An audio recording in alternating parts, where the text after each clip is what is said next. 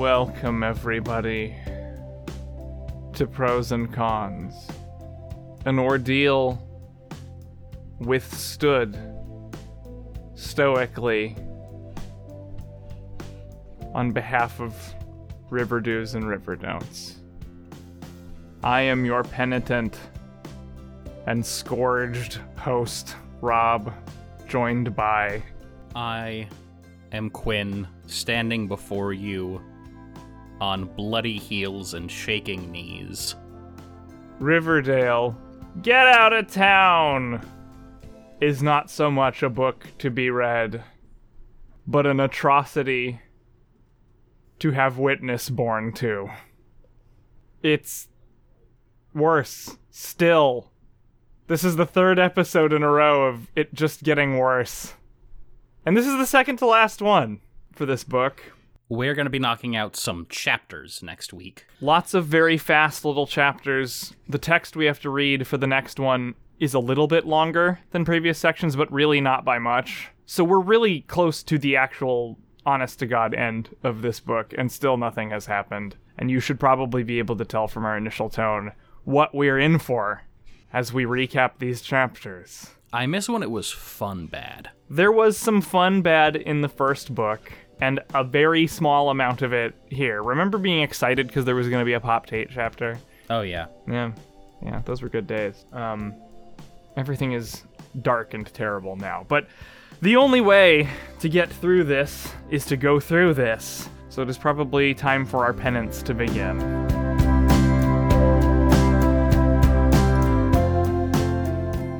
Chapter 18 Archie. Archie battles some Shadow Lake robbery and Black Hood themed PTSD, and Veronica announces her intent to go down into the cellar. Uh, so we have, in fact, managed to skip back in time a bit with the shift to a new POV character. You love to see it.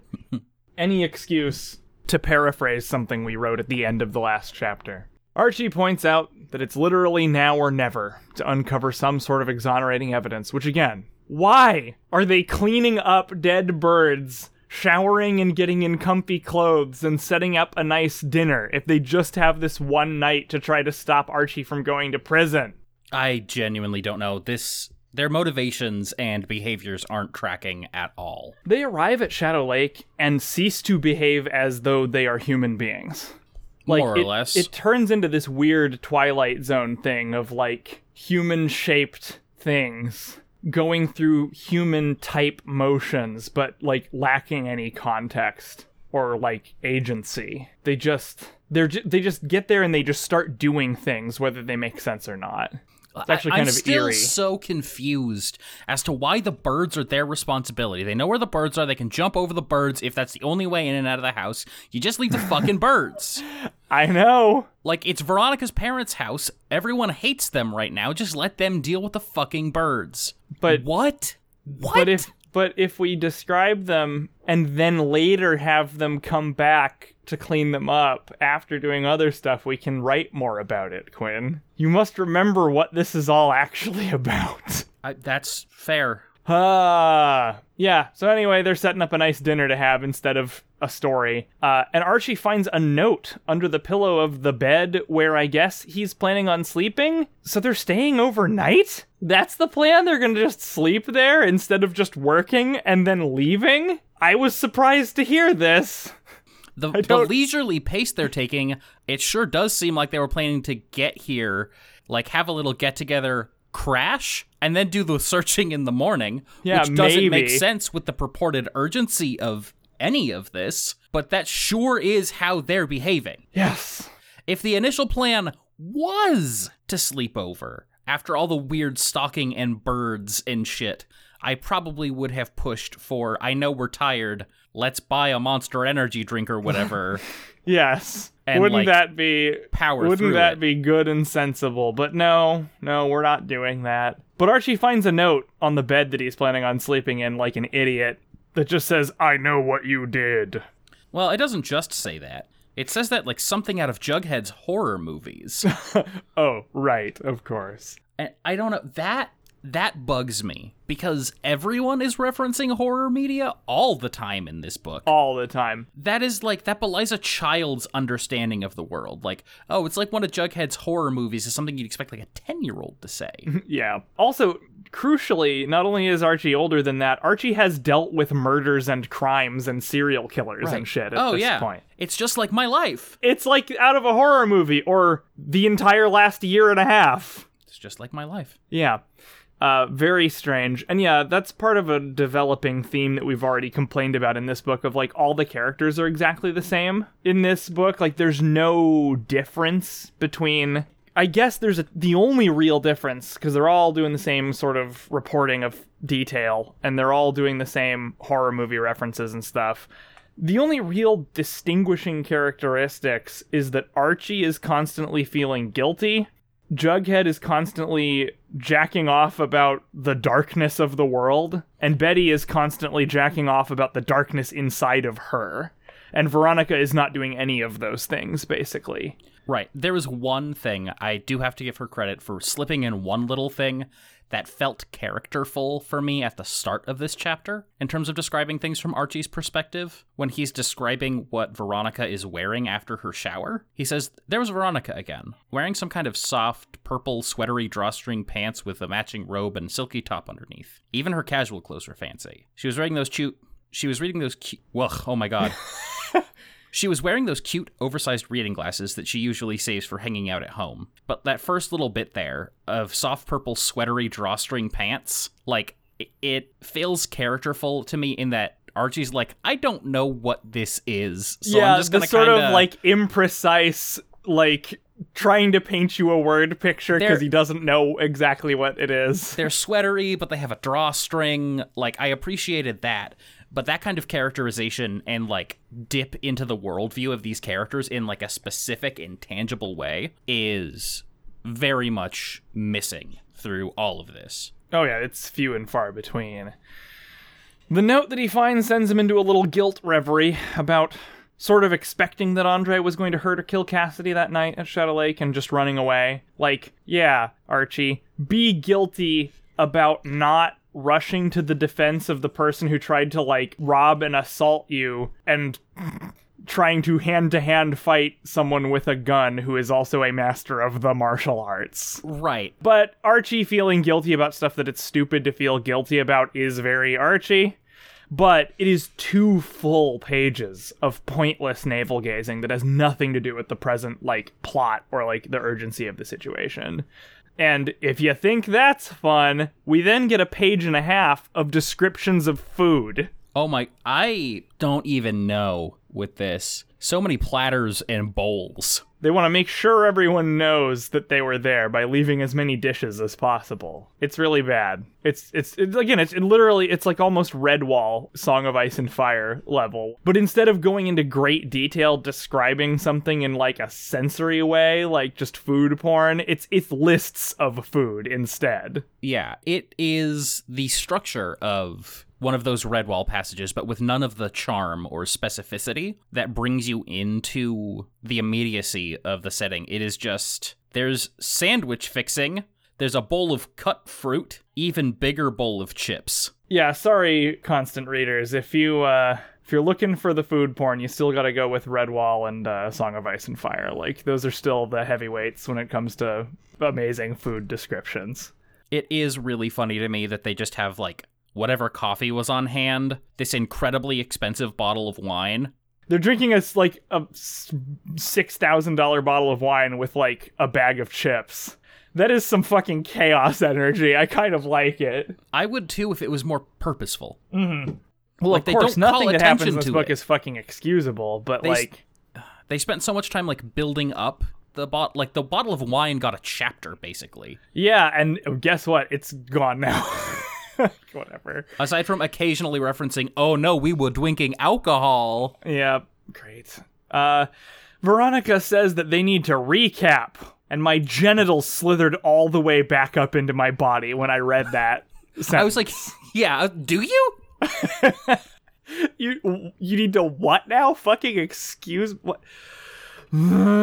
anyway, Archie internally chides himself that he knows he shouldn't hide the note's existence from his friends. Yeah, you shouldn't. But, and I'm quoting him here, I guess I just, ellipse, needed more time. What the fuck, Archie? We're trying to recap things we know about the case and there is a threatening note that you fucking found, and you're like, oh god, I can't emotionally handle telling my friends about the immediate danger, so I will not. One of the few relevant things that has happened. Very few. And he's like, no, I can't talk about that. We have to just recap non plot relevant things instead. They then recap in the heaviest sarcastic air quotes possible, but they don't have any information, apparently. Archie. I freaked out. I freaked out at the two sentences that was them recapping the situation. I just lost it.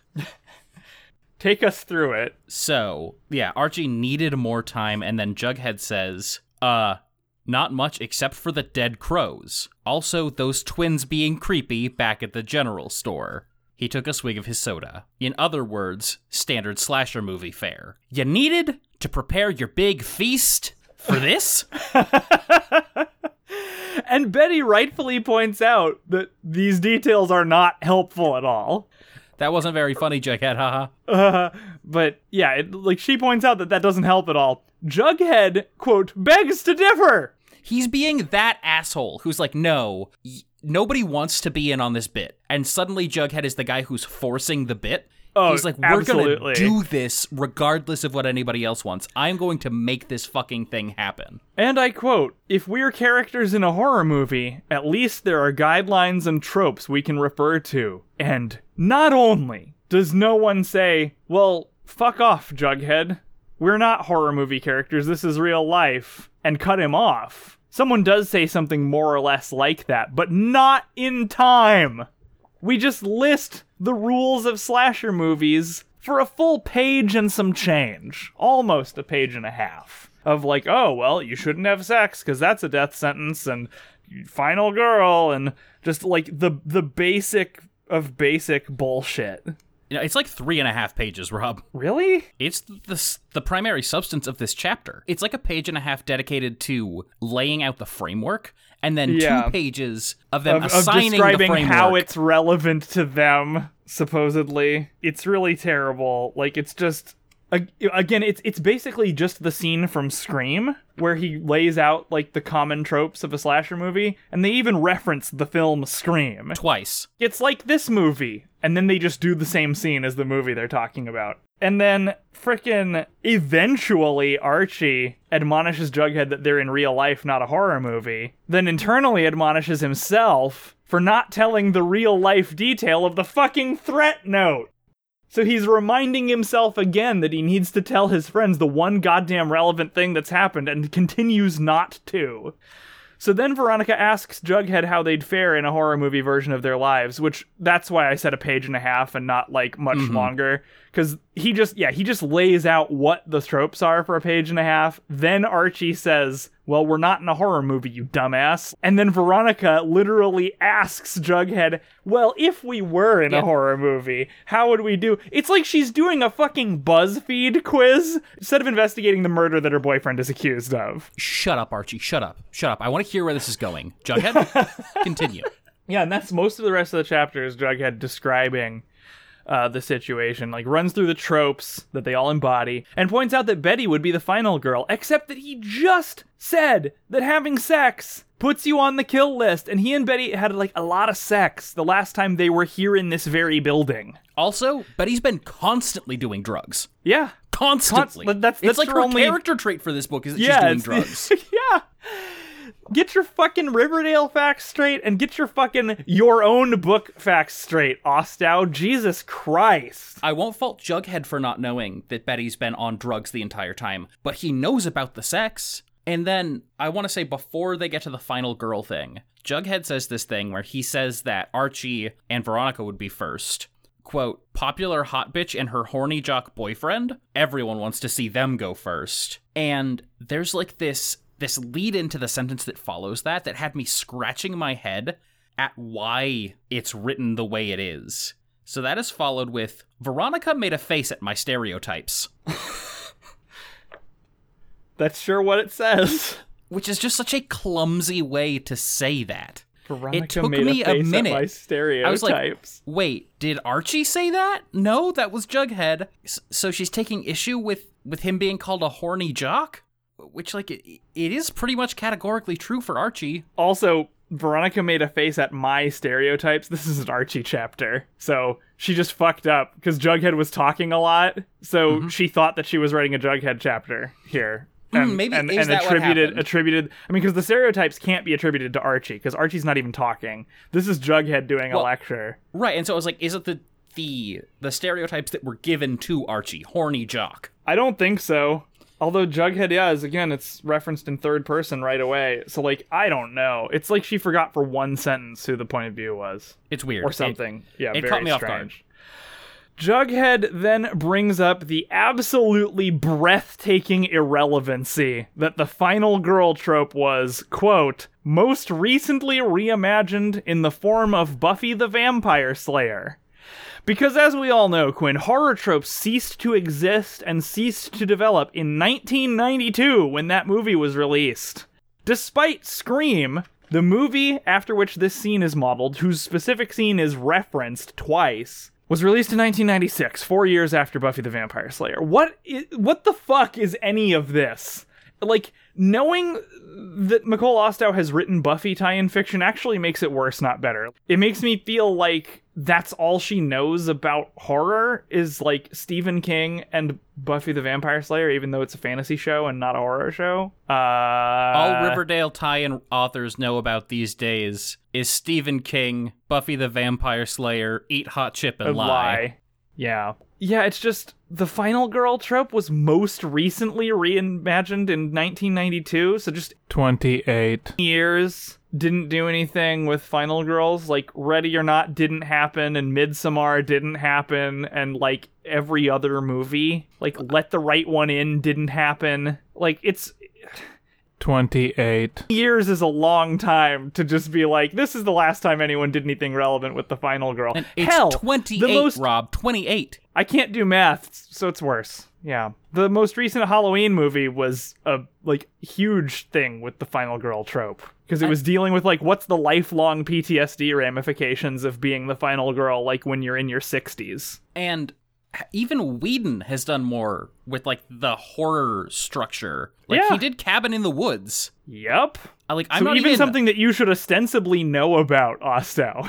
Like I'm not just- horror literate. I I'm not deep in horror. Horror uh, spooks me in a way that doesn't feel fun, so I don't tend to consume a lot of it, and I know that.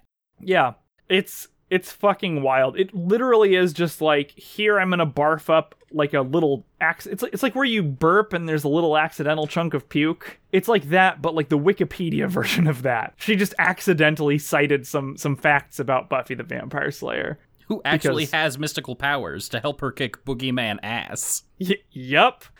So they sit around awkwardly, not wanting to talk about how worried they are, and certainly not wanting to advance the plot. And we smash the goosebumps button super hard by having a huge thunderclap, and everyone screams, and the chapter switches perspectives. I lost it at that. I was just like, what? Like, there's again, it's one of those things where you might be kind of spooked, like, whoa, ho. No, no, everyone's just ah! It is some goosebumps shit. just a sudden like, oh, a thing happens. Fuck you. Going to a different perspective. Also, I I have some thoughts about what we're about to get into. This little chapter segment and then the lead in for the next chapter. Oh god, it's it gets weird. It's It's- infuriating. It gets really weird. So we switched to Josie's perspective because, you know, if we put some text in between now and the next time we're at that dinner table at Lodge Lodge, we might be misdirected out of realizing that the thunderclap didn't do anything and we're still just doing nothing. Josie vetoes Val's suggestion that they all get commemorative tattoos, which uh given the number of gigs that they do based on the TV show, does Josie just have to talk this this tattoo goblin out of this like every time just over and over like the illustrated val is what we would have on our hands if josie wasn't there to mediate her impulses Uh, maybe, or maybe this is just the one time they're trying to make it go extra hard, extra special which I don't know why, because it's a reunion, I guess? I don't know. Reggie then randomly pulls up beside them in a convertible, and it's American graffiti time, bitches, because he challenges them to a drag race, which they accept. And Josie says, Tonight, the pussycats grab back. And I had to resist physically the urge to vomit. It's in such poor taste. That is not what that phrase is about. It's in such poor taste. It's really, really bad. It's it's breathtakingly awful. So we're gonna take a slogan about people upset that the president is a serial sex assaulter, and we're going to apply it to the. It's just the fact that it's the name Pussycats. Like that's it. Like it's just that like the It- the, yeah. the the sound pussy is in the phrase and is in the band name. And like that was sufficient similarity for Ostow to think that it would be clever to write it in her book. And it's actually like super insulting. Why did this not get picked up in editing? Such eh, in what? That that's my expl- that's the explanation that I have. That's the for- only explanation, my friend. Uh yeah, this is offensive uh and super irrelevant like not even if it weren't like problematic, it would also be irrelevant. It, it just it doesn't make sense. It's not repartee. It's not a battle of wits. It's not cutting. It's just what? It's terrible. it's so bad. The thing is, you know, if uh, Nick St. Clair was the one challenging them to a drag race, I might actually accept it because he's a sexual harasser. Right. I would still think it in in poor taste, but but there's a justification there. It would at least make sense. It's it's apropos of absolutely nothing here. Disgusting. Yeah, we we just have to move past it because there's there's no salvaging it. We just need to we just need to to go past it to chapter 19. Oh no, but we're still here though cuz chapter 19 starts with Josie. What happened? You didn't. You literally didn't need a chapter break there, except as, again, one of those weird, oh, is this a tool for tension? But you pick up immediately. So the tension is in a page turn, and page turn reveals are a great thing in a medium like comics. Yeah, in comic books where they fucking belong. This is not this is not a comic book. It is not a comic book. It's true. this could not be made into a comic book either because it's just people fucking sitting around. It's true. Nothing would happen. Yeah, nothing happens. You can't make a comic book out of it. I'm so no- there's nothing to illustrate. We're going into the last chapter of this section of the book, the lake house section of the book. Yeah. And everything important that's happened here at the lake house can be summarized in those two sentences that Jughead gave us last chapter. There were dead birds. Well, also there's the crown graffiti that he just didn't tell anyone about at the dinner thing because he was too busy like masturbating about horror tropes. right, and like then to actually share the relevant detail that he had. and Archie's note and the cameras. Yep. The cameras were off. So they learned like three things over the course All of like which vaguely point at some sort of imminent threat, but don't actually get them any closer to solving how to like prove Archie innocent or anything like that. over the course of like 9 chapters. Yeah. Yeah. I mean, I, I think I'm going to suspend even doing the math right now. I'm going to wait until the next beat of plot falls at Shadow Lake and then count from like where it was. Because from them getting to Shadow Lake to anything happening is guaranteed like two thirds of the book or more at this point. It just it doesn't feel like I've started reading yet. Right, exactly. Terrible. Anyway, uh so it's a non-POV switch chapter break that makes no sense. The drag contest gets called off in media race. I'm I'm proud of that one. Ah. Due to Dilton Doily wandering around seemingly in some sort of fugue state and almost getting hit by Reggie's car. Um, so again, we have like a micro development of this side plot that at this point actually has moved more than the main plot has. Like the Josie, Sweet Pea, Penny Peabody, Dilton Doily thing. Mm, it see it sure seems like things are about to actually come together for a second. You think maybe, oh, all these moving pieces are about to start intersecting for a paragraph or two. And that's the best we're gonna get, Quinn. It's important for us to note that they almost hit Dilton Doily. Like Reggie fishtails, like Yes. tailspins. Dilton might be hurt, Reggie might be hurt, and they basically just say, "Nah, they're okay," and drive away.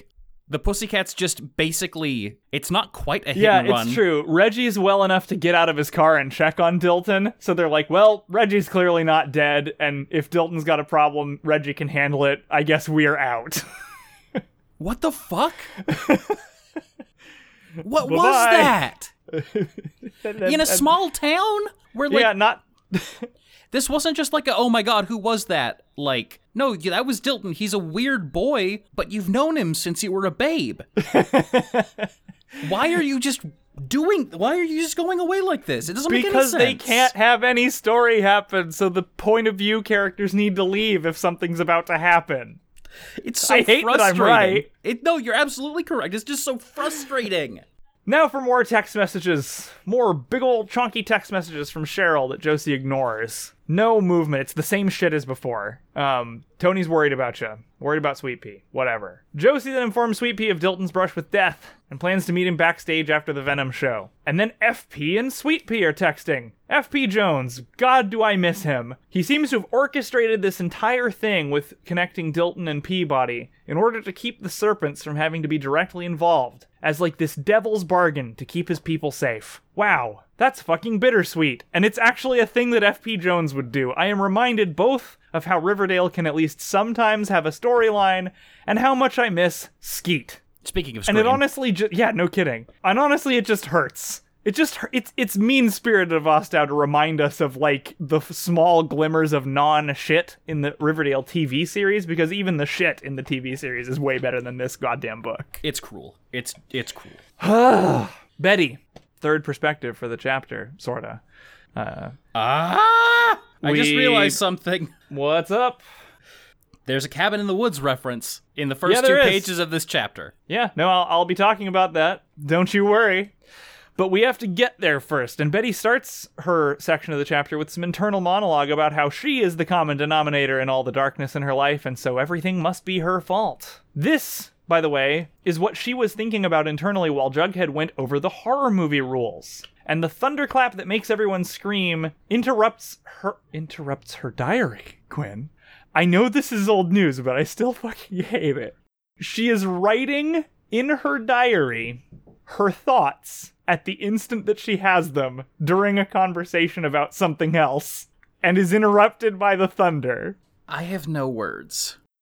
I have no words. Don't pretend to be an epistolary novel if you can't handle it. It's obvious you can't stand the heat, Ostow, so get out of Bram Stoker's kitchen. It, it, it's wild. You, she just really didn't need to use this framing device. No, fucking terrible. It just makes everything worse. Jughead says, A storm, just what we needed out here in the woods to really cement the cliche. We can go from Cabin in the Woods to The Fog. There's a reason Carpenter's films are considered classics. Cabin in the Woods is a Drew Goddard film, written by Joss Whedon, you asshole! It's not John Carpenter! What is, what are you fucking talking about? Does he have any cabins or woods movies, Carpenter? No, he did not do any Cabin in the Woods movies. So, I have no idea where that came from or, or why it got said. also, yeah, like what what does that even mean? There's a reason Carpenter's films are considered classics. What are you what are you saying? What has that to do with the situation that you are in? Never mind the fact that you only referenced one John Carpenter movie out of the two movies that you referenced. I, I'm I mean, the only thing that I can even kind of do here in the most generous frame of mind possible is like, oh, now we're not in a cabin in the woods situation. We're in a the fog situation. And like that is why I'm talking about Carpenter's films because we are no longer in a cabin in the woods situation somehow, despite the fact that they're still sitting in a cabin in the woods. Uh, but like, what are you talking about anyway? There's a reason Carpenter's films are considered classic. Yeah, he was a good director, like, or is a good director. I suppose he's mostly retired from directing, but but what the fuck are you? Why? Why? Also, Jughead, the mitochondrion is the powerhouse of the cell. Cool. Relevance is helpful, uh, but they're not a fan of it. They're not a fan of it in this no. book. Again, it's just oh, here's horror. Here's a fact that I know. Archie finally fucking shows them the note. Thank God. And Jughead, though, ruins it by actually fucking doing the I know what you did, parenthesis, last summer. He just can't fucking help himself. He has to out loud point out that I know what you did as a note is similar to I know what you did last summer, a horror film. He tried to play it off though. The sequel was lame. Haha. No one punches him. That's weird. Anyway, between Archie's note and the camera issue uh, that Veronica figured out in the basement, uh, that's all we've got for clues, I guess, because Jughead continues to not mention the crown drawing on the window. And then, more thunder. The group screams again, like they've forgotten what thunder is since the last time a minute ago that it happened, and the fucking power goes out again. And that's the end of the Shadow Lake section of this book. I just hit myself in the leg so hard with the book while I was saying that for emphasis that I am actually in a little bit of pain. Nothing happened. Nothing. They found out that maybe they are in a dangerous situation, which is what they started finding out with the fucking van a million years ago in an age far more innocent. Oh my god. So that was page 95 to page 239, the Shadow Lake That- section. The section in which nothing happened. Nothing. Part three Dead Ringers, whatever the hell that means. Maybe it'll be clever. We'll find out. Oh, boy, does it start with a steaming turd of a chapter. Oh my god, it's so it's so incredibly bad. I This chapter This is- pissed me off. this is like I don't know whether to be more angry or to wrap around into just being amazed at like bad quality as a performance. D- She tactically deploys flashbacks. As oh my god. see. Jughead starts the chapter with basically saying, "Wow, it was dark when the power went out. The only other time I remember it being so dark was no, not as you might expect the last time this very night that the power went out in this very building, but rather a camping trip I once took with Dilton Doiley, with the story of which I shall now regale you through another flashback." It's the second time the fucking power went out during their like dinner, and what it reminded him of was not the last time it happened, but rather a flashback that we get to read now. God, I hate this Kill me. fucking flashback. Just fucking kill It's, me. it's poorly executed on every conceivable front. Oh my god. Like Ugh. it doesn't hang together as this standalone narrative. Like you could Hell no. That the first flashback kind of did. The first flashback was kind of like reading small fiction. Doesn't even have that to hang its hat on. Uh, Dilton Doiley is doing a speech in Spanish class about the blood moon and the end of days, which I love the idea of Dilton being so obsessed with this conspiracy theory that he uses it as his topic and learns how to talk about it in Spanish. Calling back to the best part of the day before, in my opinion, which was the Dilton Doiley survival journal, like screed about the end of the world. Oh yeah. Uh, but like, don't get your hopes up. This is the only flicker of quality anywhere near anything. It's just reminding us of like, oh, remember when there was this one part that was really wild and like interesting in how crazy it was. But no, he's he's talking to the Spanish class about the blood moon. Turns out Betty is worried about Dilton Doiley's mental state at this point, and he's already drawing Ethel Muggs into his bizarre conspiracy theory world. And Betty, despite them not being dating yet, convinces Jughead to go with Dilton on a survivalist camp out, I guess, to like cheer him up. Somehow Betty wields this influence over Jughead despite them like not having anything to do with each other. And like, I don't know. That sure is a choice for reaching out to try to support the mental health of someone you're concerned about with all this end days stuff. Like, yeah, let's just go on a weird, spooky camping trip. to your like to your refurbished mine shaft or whatever the fuck it is like your your like modified cave environment for surviving the blood moon Super normal shit. yeah yeah That's friendship. So but jughead's gonna go and i can't even make this shit up quinn this is what actually happens when jughead goes on this camping trip are you ready I I can't. you read it and you're not ready. Jughead realizes that he has no cell phone signal in the survival structure that Dilton built in some caves. So he just fucking loses it and makes a break for it. Dilton dives on him and they fight. There was a tussle. in the struggle, Dilton turns all the lights off. That's when it got so dark that it was similarly dark to the power outage at the cabin. The second one, not the first one. because this is not similar dark to the first cabin's power outage. It's the it's a similar kind of dark to the second power outage, which is different than the first power outage and more similar to the cave lights turning off than the other power outage. Are you following me? Jughead says, "Oh, the dark didn't bother him. He had infrared glasses." Which I hmm. guess is just a clumsy Silence of the Lambs reference and serves no purpose other than to reference external media and make Jughead's escape more weird because he easily escapes someone who we are told can see in the dark while he can't. God damn it. And why is he shouting half hearted apologies for bailing after Dilton assaulted him? sorry, I freaked out. It, it's okay that you're trying to Buffalo Bill me, I guess. What is this shit? I and this is to explain and justify why Jughead is spooked by it being so dark.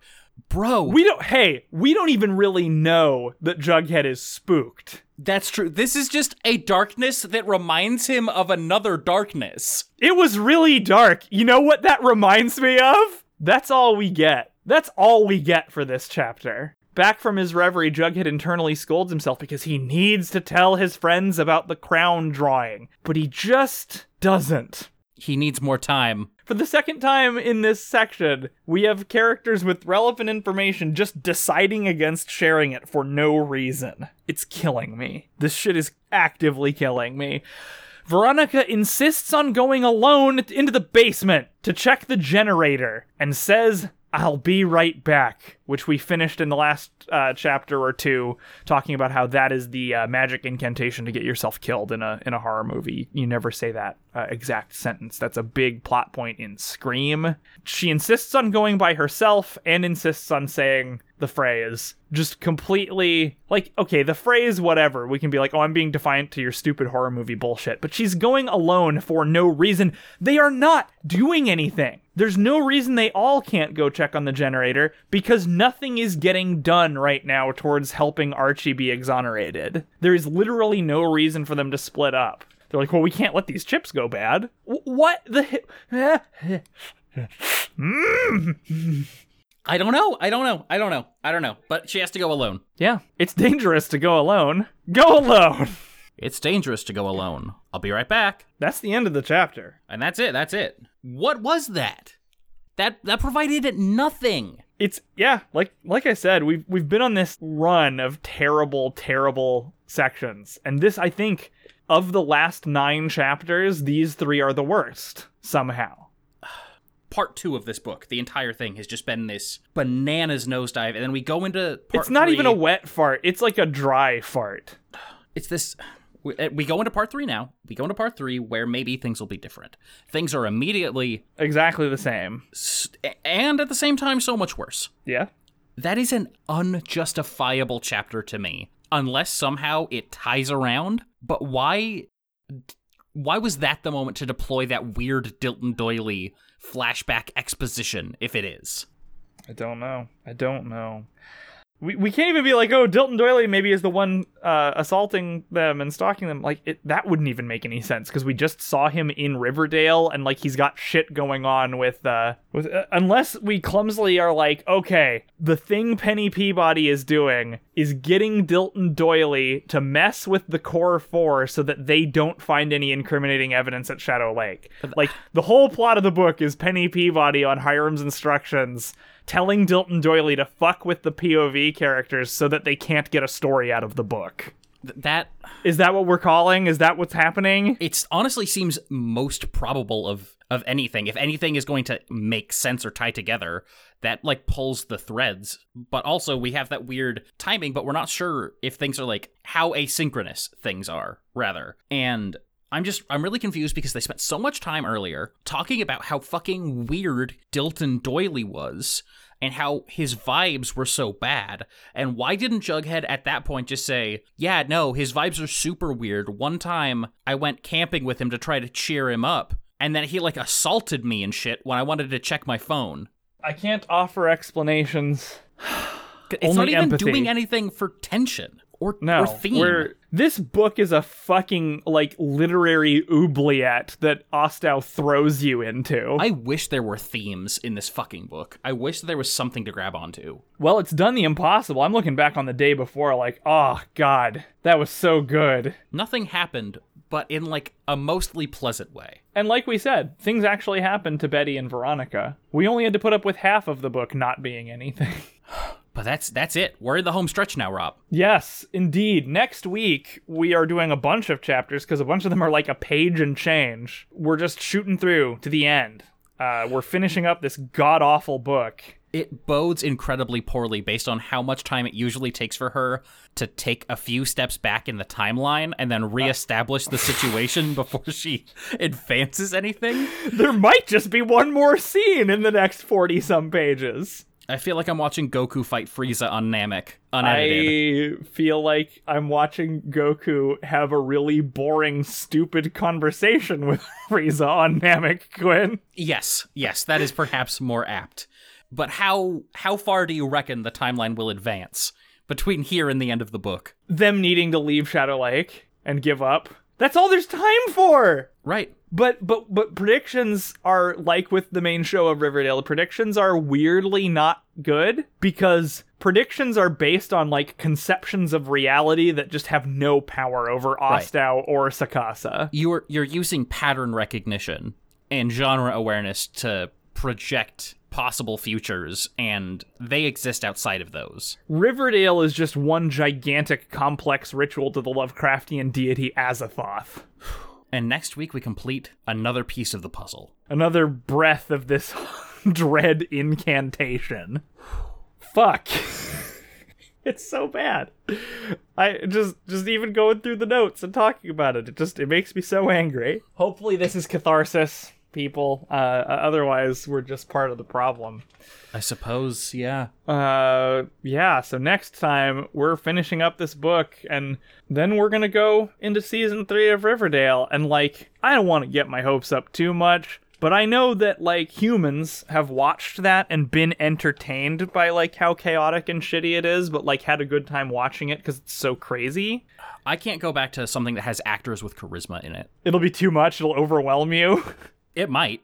It might obliterate me. I look forward to I look forward to seeing the ejecta of that explosion on uh, River Do's and River Don'ts. Uh, but yeah, thanks for joining us in this just inexcusably terrible book.